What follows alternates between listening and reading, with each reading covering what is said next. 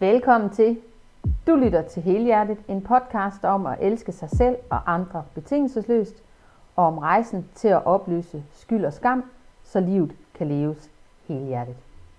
Jeg er din vært, Randi Lytkendal, og med mig i dag har jeg min praktikant og faste medarbejder, Vivian Talund. Og emnet, vi skal omkring i dag, er misundelse. Hej. Øh, ja, misundelse. Det var ikke fordi, det ligefrem var vores yndlingsemne at tage fat i. øh, det er noget, jeg forbinder med en grim ting. Øh, hvor jeg tænker, så er man en meget lille menneske, når man er misundelig. Og så ved jeg jo godt, at når jeg siger det højt, så peger der også fingre tilbage på mig selv. Og den følelse vækker, der vækkes i mig, det er jo skam, når jeg tænker på det. Ja, for misundelse, det er jo en følelse, som du lige netop siger, rækker ind i at føle sig mindre værd. Og den giver mig oplevelsen af, at jeg er smålig. Og det er jo det, de fleste rammer, der bliver, vi bliver ramt af, og skammer os over, det er det her med, at, at vi faktisk bliver smålige, når vi er misundelige. For i, i ordet misundelse, der ligger jo, at vi ikke kan onde den anden og have mere, end vi selv har. Ja, i bund og grund, så er registrering af, at vi er misundelige, det er et budskab om, at der er noget, som vi rigtig gerne vil have fat i. Mm-hmm. ja, og det interessante er jo, når man snakker skyggearbejde, det er jo, if you spot it, you got it. Altså, den, som vi reelt set ikke under noget, er jo os selv. Det uhyggelige er så bare, at den, der står i vejen for, at vi kan tage det ind og gøre det, det er os selv. Det magter jeg simpelthen ikke, det der. ah, vi ved det jo egentlig godt, men erkendelsen, den er bare mega hård. Fordi så er det lige pludselig ikke andres skyld, at der er noget, jeg ikke har.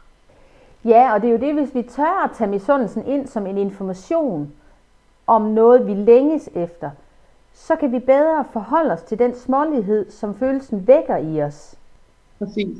Fordi man kan sige, at misundelse er den grimme udgave af fascination. Fascination er bare pænere pakket ind, det lyder bedre. Men reelt set, så er den jo lige så modstandsfyldt.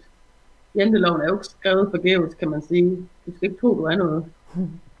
Nej, og, og de er lige netop sådan rent kropsligt, begge to, både misundelsen og fascinationen, knyttet an til den her indre modstand og, og mindreværksfølelse i os, hvor misundelsen, den jo ofte rettes ud af, så, øh, altså, hvor den anden, når man så er misundelig, ah, den er for meget, eller der, altså, hvor den der øh, aggressivitet, der et eller andet sted kommer, den her smålighed. Men ergo, så slader det jo om, at jeg har følelsen af at være for lidt. Yes. Og fascinationen, den rettes så indad og bliver ofte til selvkritik. De andre, de er meget bedre end mig. Og alle andre, som vi har et eller andet syn på, som skulle være bedre end os, de bliver sat op på en pedestal. Og så virker det utrolig langt væk fra det, som jeg kan. Og ergo, så bliver resultatet også det samme. Følelsen af mindre værd er der stadigvæk. Ja. Så det vil sige, at når jeg møder en, jeg er fascineret af, så kan jeg hurtigt komme til at føle, at jeg ikke er god nok. Fordi jeg kan kun se og fremhæve alt det gode i den anden, alt det, som jeg synes, jeg ikke kan. I stedet for, at jeg faktisk kigger på, hvad der skal til. Hvad skal jeg gøre? Hvordan kan jeg selv skabe øh, og blive lige så stor og modig og stærk og dygtig, powerful, eller hvad det nu kan være, at jeg synes, der skinner sådan lys i den anden. Ja, der er jo utrolig meget at hente, når vi lytter til de følelser, de vækker i os. For selvom at den skam, de rammer i os, enten er vendt indad eller udad, så er det stadigvæk informationer til os, som er en gave, vi kan samle op, hvis vi ikke vender os bort fra den, eller sådan ignorerer den. Som du sagde før, if you spot it, you got it. Det ja. handler om, at alt det, vi ser i andre, det har vi faktisk også selv, selvom det føles meget langt væk altså for eksempel, hvis jeg møder en, der er mega trimmet, altså det, det er det, jeg mest har skygge på. Jeg vil gerne være tynd og slank og flot og alt det der. Så hvis jeg møder en, som er alt det, det jeg gerne vil være, så vækker det misundelse i mig. Og det nemmeste, det vil jo være at hoppe over i grøften med, om hun har, hun har sikkert en spiseforstyrrelse, eller hun laver ikke andet med at træne, hun bor nede i motionscenteret, hun er nok heller ikke børn, fordi ellers havde hun jo ikke overskud til sæsonen ud. Ja, og hvor kommer de domme fra, Vivian? Ja, der er det igen det der med, med spejlet. Det er ikke rart at kigge ind i, men det er jo mine egne begrænsende overbevisninger, som jeg så putter over på hende. Øh, at hvis jeg skal se ud som hende, altså bliver det alt for hårdt. Det, det, nej, så heller lade være. Og så kan jeg bare fortsætte med at gå og være bitter og misundelig i stedet for alt det, jeg ikke har. Ja, og også fordi, at det jo lige netop handler om, at de strategier, du dømmer hende med, det er de strategier, du tænker, der skal til, og dine undskyldninger, hvis det var dig. Ja. Ja. Men jeg kan også være vildt misundelig. Og for mig der er det især, når jeg synes, at nogen kommer for let til tingene. Jeg har altid en følelse af, at jeg skal knokle meget mere end andre for, altså for at få succes. Øh, og, og jeg, for eksempel, der blev jeg ramt af det på universitetet, hvor vi skulle skrive speciale. Og der var en, der nærmest fik hendes state of art.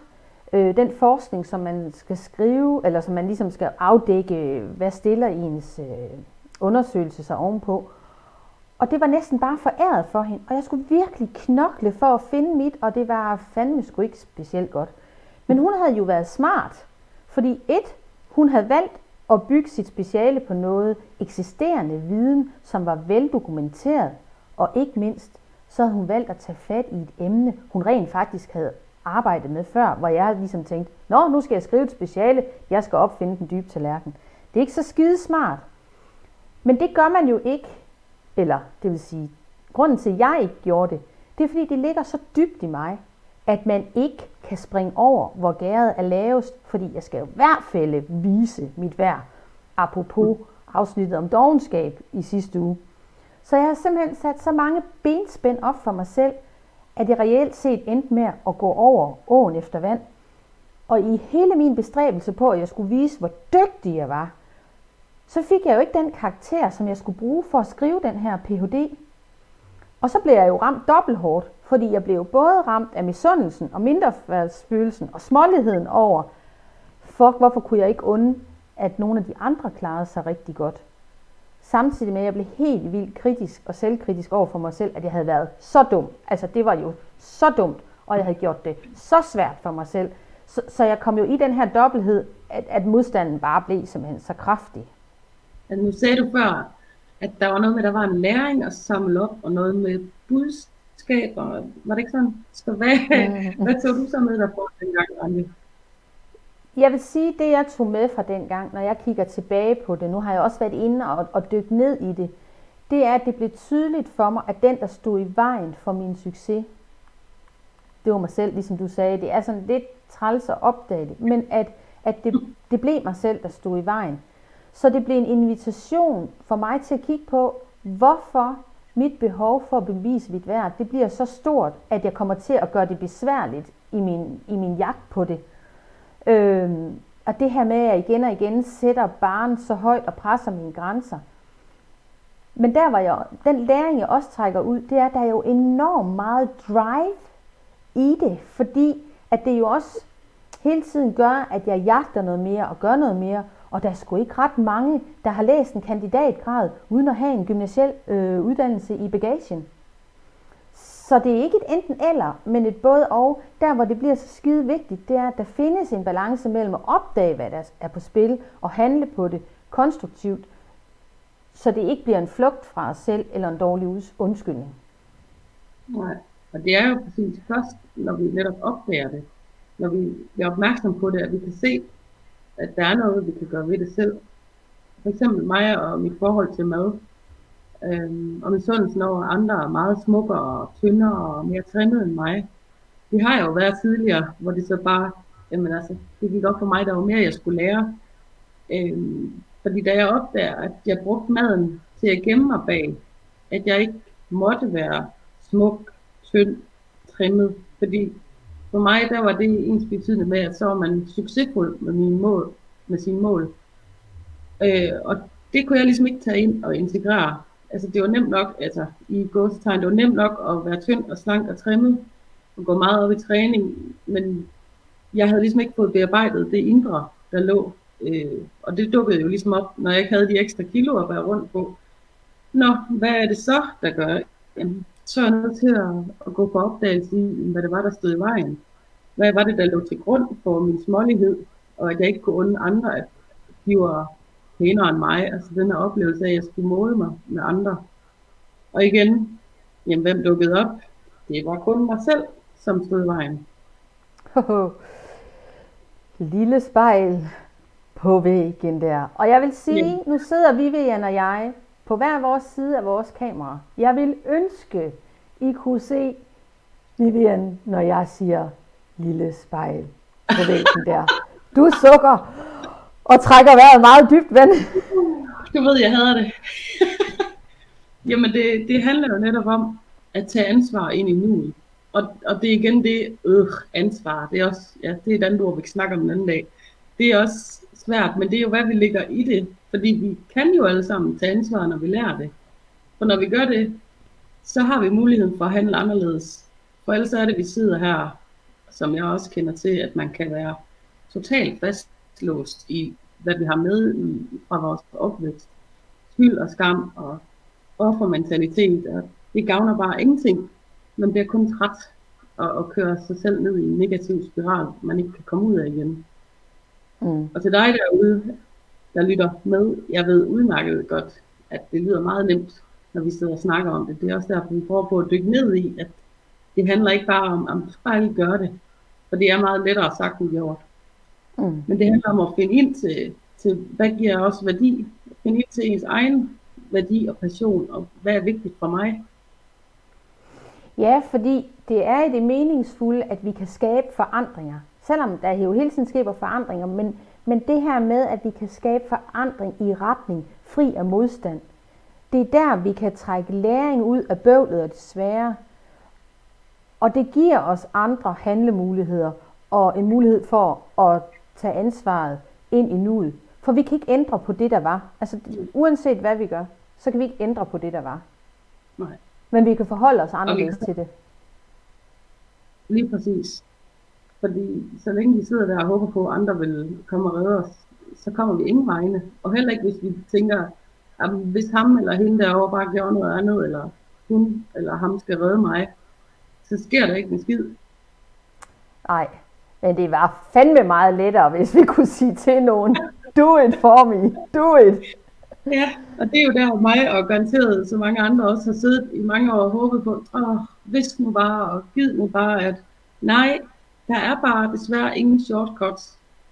Og selvom vi ofte ikke bliver ramt på samme måde øh, af misundelse og smålighed i forhold til, hvis det er en eller anden kendt person eller skuespiller på den røde løber, øh, fordi det er længere væk, der er mere distance på, så er det alligevel en information om, til hvad det er, vi egentlig længes efter inderst inde. Øh, men hvis jeg for eksempel møder misundelsen i spejlet på en, der minder meget om mig selv, så bliver det lige pludselig kraftigt forstørret og, og mega provokerende, fordi det bliver så tydeligt et tegn på, at det jeg faktisk længes efter, og det du og vi alle sammen længes efter, det er faktisk inden for rækkevidde. Det er ikke så langt væk, det er hvad vi gør det til op i vores hoved. Øh, fordi når vi lærer at tage ansvar, at vi kan faktisk selv skabe det, vi længes efter, ved at gøre nogle andre ting, tænke nogle andre tanker, og tør at kigge på, hvad det er, vi ikke tør, og give os selv plads til være, så, så kan det se anderledes ud. Ja, det er nemlig det, ja, det er rigtigt. For de egenskaber, vi møder hos andre, som vores misundelse eller fascination blusses op af, eller som du siger, spejles op af, mm. de, de er vores egne, og de knytter an til de erfaringer, vi har. Så når så når vi opdager det, så kan vi begynde at kigge på det. Ja. Og, og når jeg for eksempel bliver misundelig på en i samme branche som mig, som stiller sig derud og, og tager pladsen og tager ordet, som vi gør nu. Grunden til, at jeg har haft svært ved det, det handler jo om, at jeg har haft rigtig dårlige erfaringer om at være den, der tager pladsen fra nogen.